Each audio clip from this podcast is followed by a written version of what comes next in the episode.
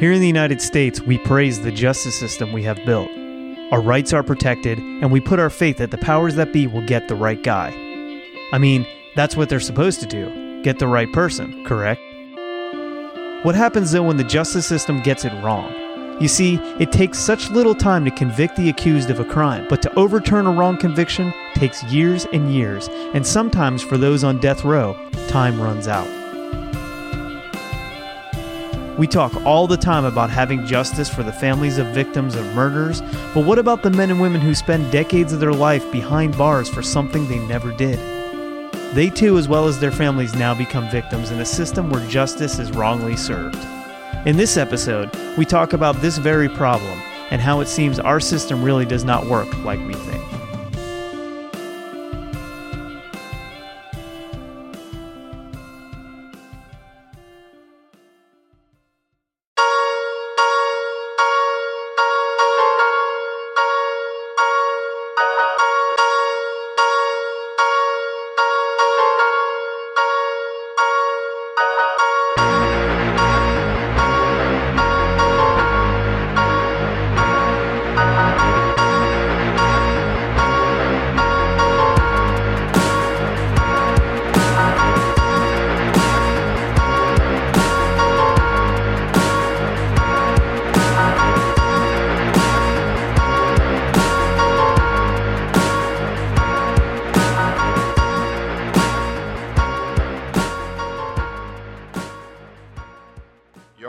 Best of the best when it comes to DNA evidence. This is pretty much known throughout the country, and I desperately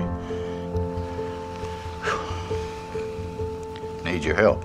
My name is Jonathan Barr, and I was wrongfully convicted of a murder and a rape of my friend Katrisa Matthews, and I spent almost 20 years in prison for that crime. I spent 15 years inside of prison. I spent 11 years and three months in prison. 20 years, nine months, five days in prison for a crime I didn't commit. Uh, the system failed us you know, uh, tremendously. It failed us.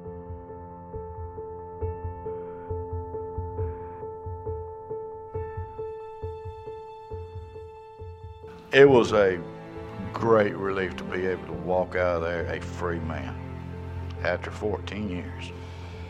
I'm able to spend time with my grandkids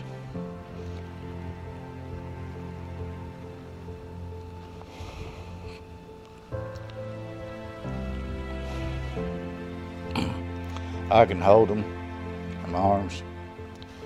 I can take them to church, take them out to eat.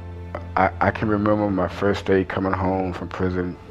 I sat up and watched the sun come up that morning. You know, and, and you see the sunlight every morning rise in prison, but to actually feel it, you know, as a free man outside of defenses, it was a totally different experience. You know. Um, the whole time I'm watching it coming up, I'm saying, I'm free.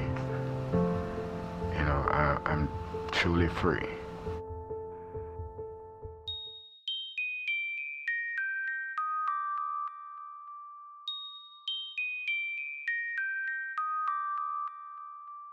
Guys, welcome back to this week's Serial Snippet. I am Annie Weaves, and joining me tonight is my co host, the beautiful, the lovely Hey Annie, how's it going? It's Shay Bay. It's Brendan Shay. How's it going, Shay? I'm perfect. We are in week 984 of quarantine, obviously, and we hope that you guys are hanging in there like a hair in a biscuit, like my grandpa would have said. It's tough times, but we have had the opportunity this week to sit down and really dig into some of these true crime documentaries that we wanted to catch up on. Yeah, we've been fortunate that we've got to sit down and watch a ton of true crime documentaries, and one particular one caught our attention. We want to talk about it today. The Innocence Files uh, talks about the injustice system in our justice system, and man, it's staggering. It's on Netflix, and they go through all of these cases of people who have been wrongfully accused. And it's insane. We've we dug into some of these stories. Tonight what we're going to talk about really briefly is not one of those stories, but another story that was here local where we are from, Shay, that just really um, grabbed my attention. My mom actually told us about it. I had completely forgotten that this even happened until she said this. Yeah, I mean it's crazy the staggering amount of times that you see this in many cases. But let's let, let me just go with a couple statistics here that I found on the latimes.org, okay? In the United States, there have been 2095 exonerations of innocent inmates since 1989. In that time, an average of 8.7 years was spent by each person for a crime they did not commit. A total of 18,000, 18,250 years Jesus. were served. That's a percentage of 2% to 10%, which really, if you look at it, seems low. But when you put it against the staggering population of prisons today, which is around 2.3 million, that's a bunch. 18,000 years is a hell of a lot of time for these people to be incarcerated for crimes that they were later found to be innocent of. Investigators are just trying to close these cases or they falsify evidence. There are so many ways that these cases can go wrong. And once these people are in prison, it takes so many years of appeals to get them out of the system. we do all these cases we talk about people who actually murder somebody and how the justice system finally gets you know it right and whatever. And they do. And and it's not to say that they don't but there is a lot of times that they don't. And nobody ever looks at that. Everybody just kind of skims past that. And we were fortunate enough to watch this documentary and see it firsthand that you know there's a lot of, of this crap going around So, the case that we're going to talk about tonight actually came from the county that we live in, Cabell County, West Virginia. Shay, you know, I love doing some of these local stories. This happened uh, back in around the early 2000s, is when we really heard about it. But we're going to talk about a guy named Fred Zain.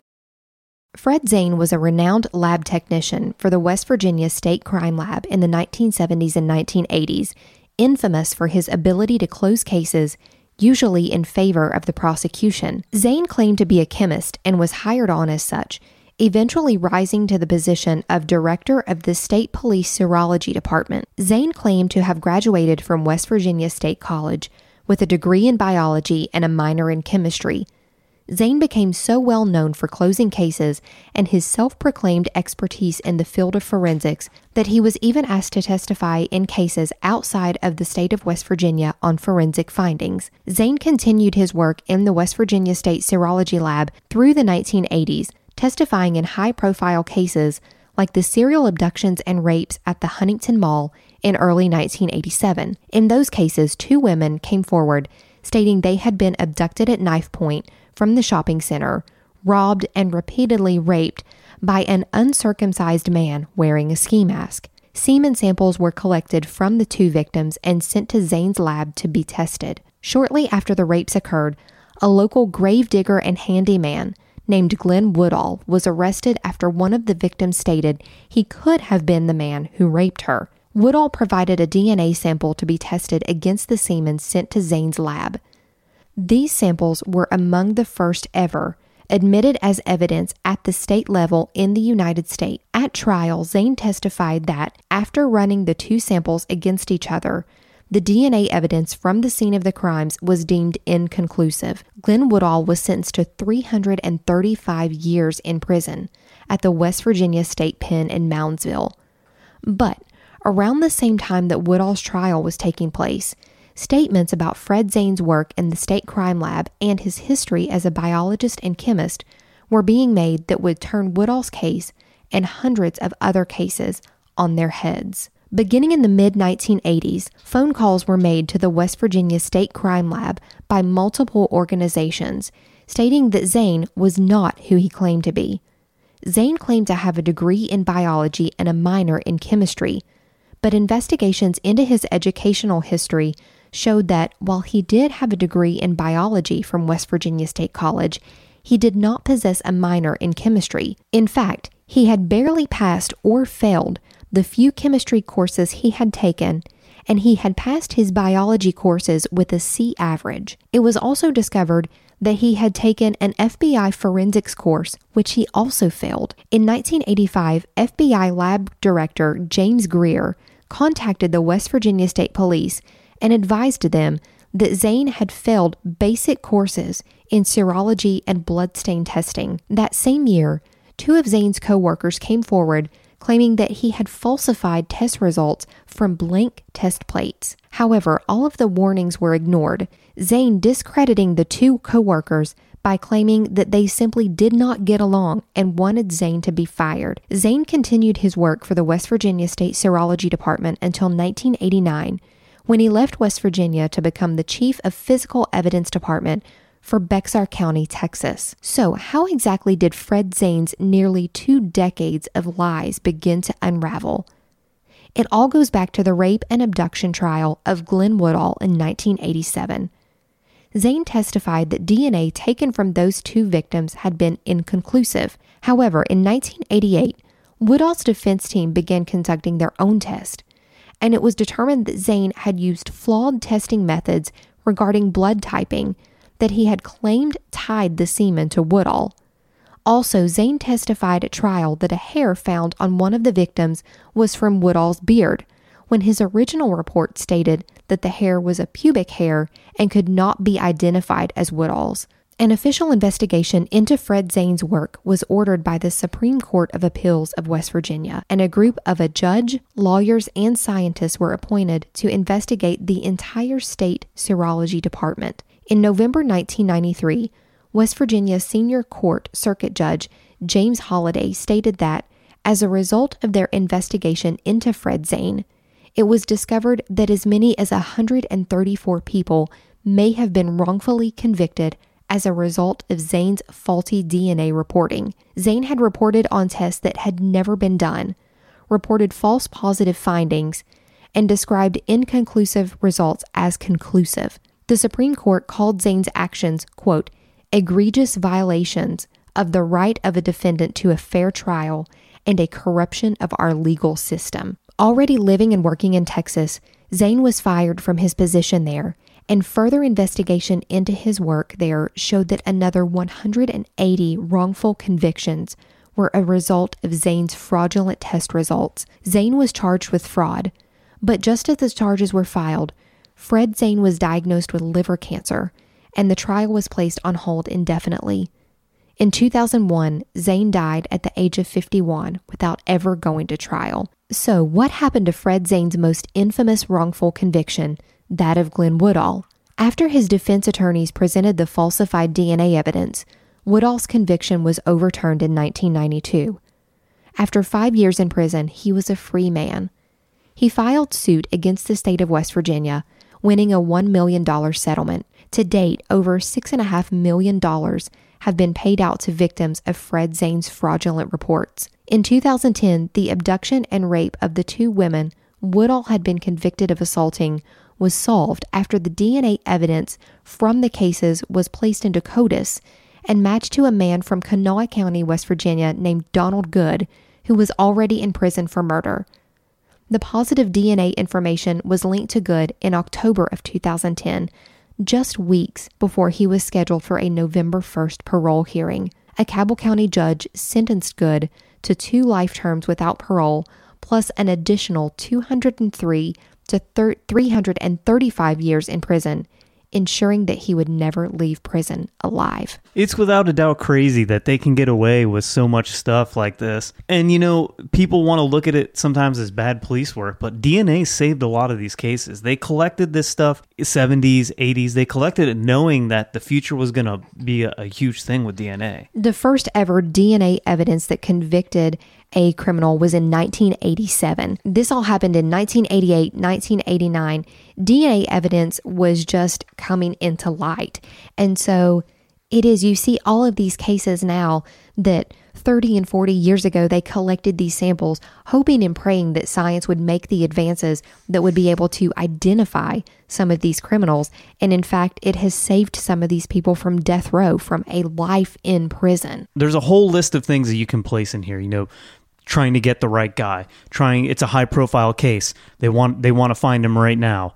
Uh, election years trying to make himself look good. There's thousands of cases like this where they've had shoddy lab work and the lab lied about this. There's actually one on the innocence files where a guy talks about bite marks and how that's they convicted this guy because he bit somebody and they have all these other experts testifying that no that's that's not true. This is a case that could be anywhere. And that's what happens when, you know, people just put their faith in all these different people not doing the work that they're supposed to actually do. You know, these cases are just a tiny sampling of the ones that are being appealed in the US court system today. And so I would urge you guys to watch the Innocence Files, to do your own research, to go back and understand how these cases are now being solved and these people are being exonerated. You can go to the innocenceproject.org and you can find more facts and you can look at a lot of these different things and techniques that they use to, to exonerate some of these people.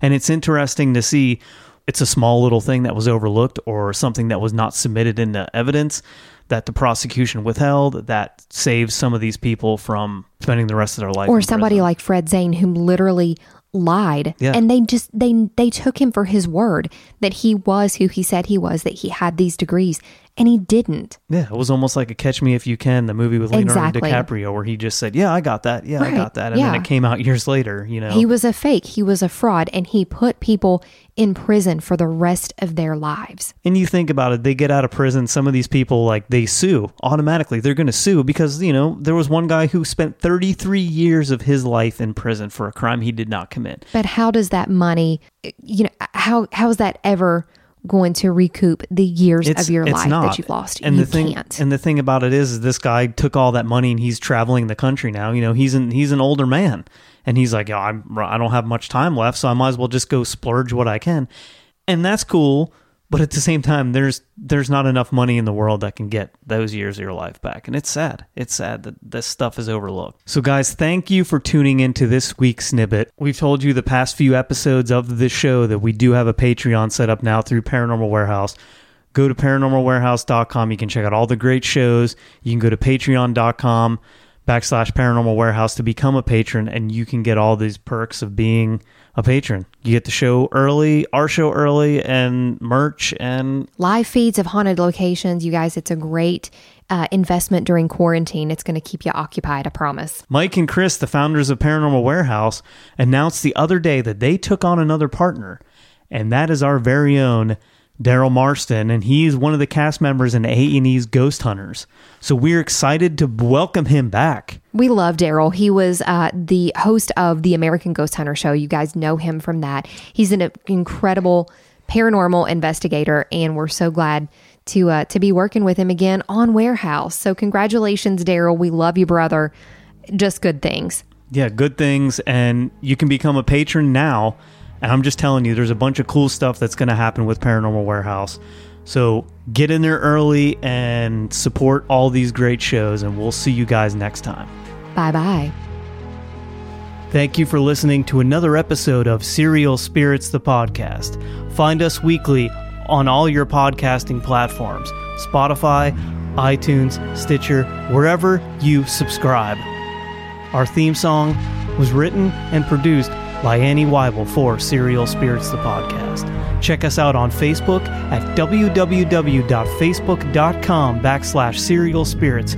You can always find Serial Spirits on www.paranormalwarehouse.com. Check out all the amazing shows that Paranormal Warehouse has to offer.